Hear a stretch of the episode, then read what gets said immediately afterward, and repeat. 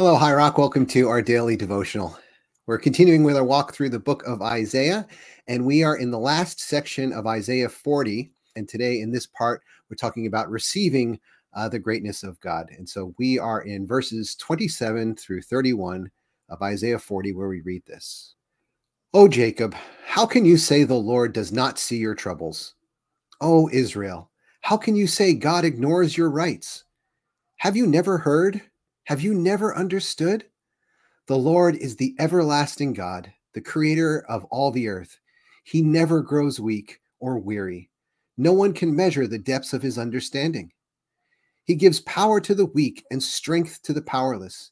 Even youths will be weak and tired, will become weak and tired, and young men will fall in exhaustion. But those who trust in the Lord will find new strength. They will soar high on wings like eagles.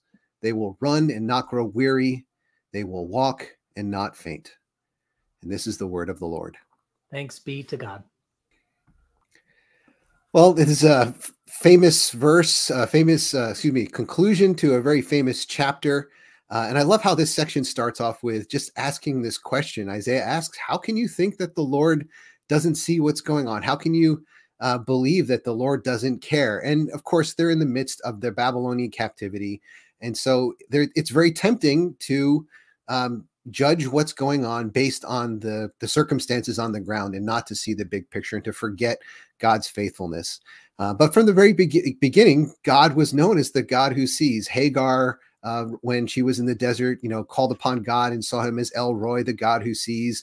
Abraham called upon God. We translate it as God will provide, but it's literally God sees, and so God will take care of it.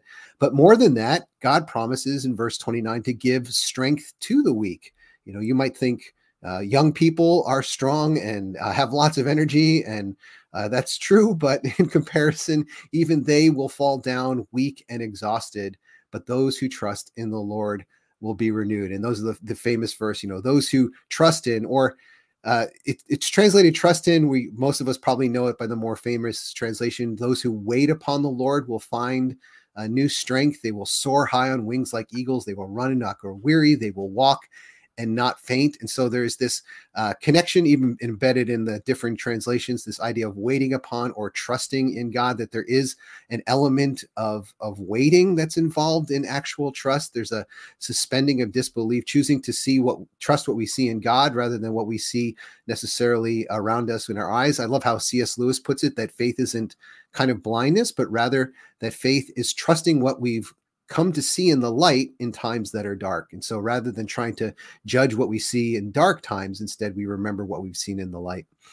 But then one final thing here, and probably the most interesting about this passage to me, is the reversal of the progression that we would expect. We would expect that, you would move from walking to running to flying, that there be this increasing measure of movement and freedom, but it's reversed for us as if like walking is the ultimate thing. And the way I've heard that put to me, and it's made some sense, and I'd say that it's made sense in my experience, that in some sense it's easy to trust when you start out and you're flying high in the sky and you're it's almost as if you're carried upon wings. And those are the times when it's easy to trust, when the energy is there, when the vitality is there, when the excitement is there, and then you hit the ground running and you're making progress and you're moving along. But eventually things kind of slow down and you just feel like you're involved in a daily walk. It's just putting one foot in front of the other. The scenery doesn't change nearly so much, and it's hard to see the progress that you saw before, to experience that kind of progress that you saw before, especially compared to like the beginning of the journey. And maybe that's the point when we really need this kind of strength that comes from God, who doesn't grow weary, because the flying part is the easy part. It's the daily walk that can be the real challenge and where we really need to be reminded and to find strength in God. Dave, I'm wondering what you see in today's passage and how you've seen this applied, or how you've applied it in your own life and the life of others. So I think this is a reminder of how important the stories we tell ourselves are. In fact, usually I think that our circumstances are what really matter. And I say, no, it's more often than not the stories we tell ourselves about those circumstances. because I can have the exact same circumstances, a part of a very different story. And I think what I'm hearing in verse 27 is this kind of sense of hopelessness and despair, right? Oh, Jacob, how can you say the Lord does not see your troubles? Well, clearly, if that's the question, then Jacob, of course, being, right, the name for Israel. And so, you know, how can you say that, that the Lord doesn't see? Well, clearly, then the people of Israel are saying that, right? Oh, Israel, how can you say the Lord, that God ignores your rights? And that, again, obviously they're saying that. And you can hear that sense of hopelessness, despair, self-pitying. God's given up on us. God's nowhere to be seen. I'm all on my own here. This is all going to be terrible. And I think all of us can recognize those very stories from our own lives, right? Where we've looked at some circumstances, and that's the story that we've told. We've seen a circumstance that is difficult. And you remember, this is Isaiah 40. It comes right after, you know, 1 through 39, where Isaiah is warning, you guys are going to go into captivity. You're going to go into captivity. It's going to be bad. You're going to go into captivity. Now they're in the captivity. And, you know, here they're all surprised. Gosh, where did this come from? How did this ever happen? You know, the last 39 verses would have been a good, or 39 chapters would have been helpful to pay more attention. But now they're paying attention. And now they're in the captivity. And they're giving into hopelessness. And so that's why this started off. You guys remember in verse 1, it was comfort my people, speak tenderly to Jerusalem. And so that this whole encouragement, hey, I know you're in an awful space, but this is not the end of the story. And while you're in the bad part of the story, I'm going to tell you the end. I'm telling you right now, your warfare is ended, right? Like that whole thing that we've been doing the last couple of days.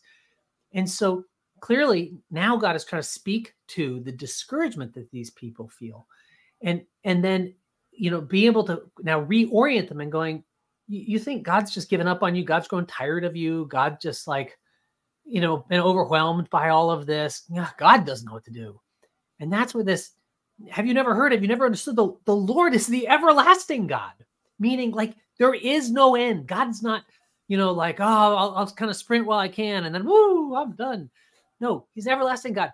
He's the creator of all of the earth, of everything you've ever seen. That he never grows weak or weary. No one can measure the depths of his understanding, right? You can see here what they're trying to, Isaiah is trying to reorient to the people of Israel. They're going, the story you're telling is missing some pretty important facts, right? You've forgotten who God is, what God can do.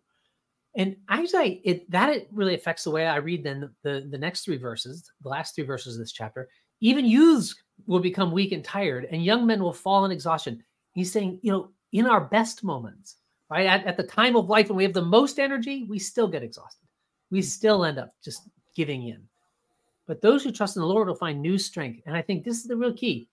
It's the trusting in the Lord is what allows us to find the new strength. And it's not God saying, okay, well, if you trust in me, I'll give you something.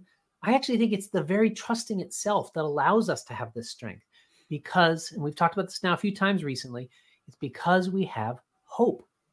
We have this confidence, and maybe you talked about this last Sunday, but we have this confidence that God is going to keep his promises. And so we don't get so discouraged.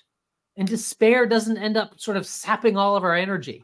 You know, so much of you know, that feeling of depression, one of the ways you can tell if somebody's really depressed is they're exhausted all the time. You know, they just want to sleep all the time. And yet when they go to sleep, they can't really even fall asleep. You know, it's that restlessness.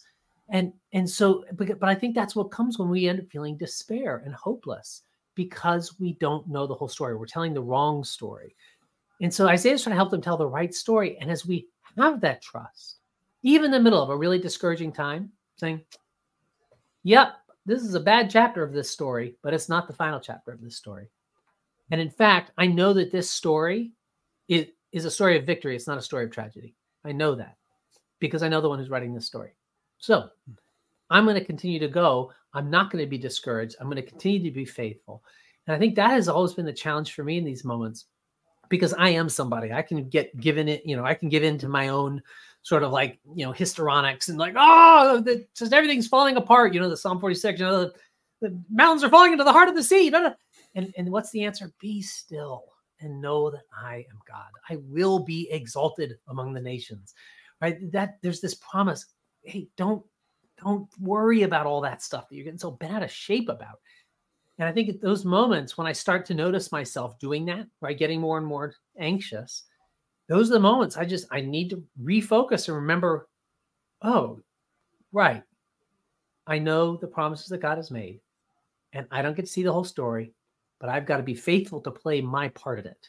Somehow God is going to make that faithfulness a key piece of the beautiful conclusion that this story will one day have.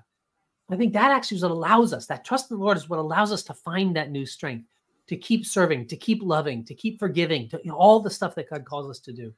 And my final comment, and then I'll be quiet, but I do love this chapter so much. But I've mentioned a few times that actually it's this last verse, verse 31, that is tattooed on my wife's ankle. Many of you know that my wife was a competitive runner, and she then shattered her leg. And now walks with a very pronounced limp. She can't really walk at all without sneakers. Without shoes on, she can't really walk. And she longs to run again. And the promise that we have is that one day she's going to run and not grow weary, and she's going to walk in nothing. That in, you know, kind of when all things are made new in the age to come, that she'll be able to run again. As just God brings the end of this story. And that it's that confidence, that assurance that then allows her to go, hey, yeah, this is painful now. It's unpleasant now. But this is not the end of the story. And I think it is that certainty that allows us to be able to move forward. Hmm. Yeah, Israel continues to experience this this death of a dream and this rebirth, like they've lost their nation, this promised land, but it's going to be given back. And we're going to talk a little bit more about that in tomorrow's Devo as well. But of course, fast forwarding to the story of Jesus is we have like the ultimate story of death and rebirth and new life and new strength. And, you know, if not even death itself can be the ultimate discouragement, then really what do we have to fear in this life? And which is exactly what much of the New Testament talks about, how, you know, if even death cannot separate us from the love of God, then why are we worried about these other things? Well, we're human, and these things can be very tiring and wearying, but in the end, if death is not the end, then we can face just about anything. Not that I want to, but it is encouraging to know that God can bring us through everything. But isn't that why it's so important that we continue meeting together and fellowshipping together, is so that we can keep encouraging each other? Because all of us, like you say, we're human, and we all end up falling, kind of getting sucked in by our self-pitying, hopeless stories. All of us will give into that from time to time. And that's where we need each other to testify to the reality, right? And tell the stories of when I was in that same pit. And it turns out that wasn't the end of the story. And it's not going to be the end of your story. And allowing us to then see God again when we've got the blinders on of our own sort of self-pity and despair. Well, Dave, would you pray that we would hold each other together and encourage each other to remember the story that is our story? Amen. Let's do it.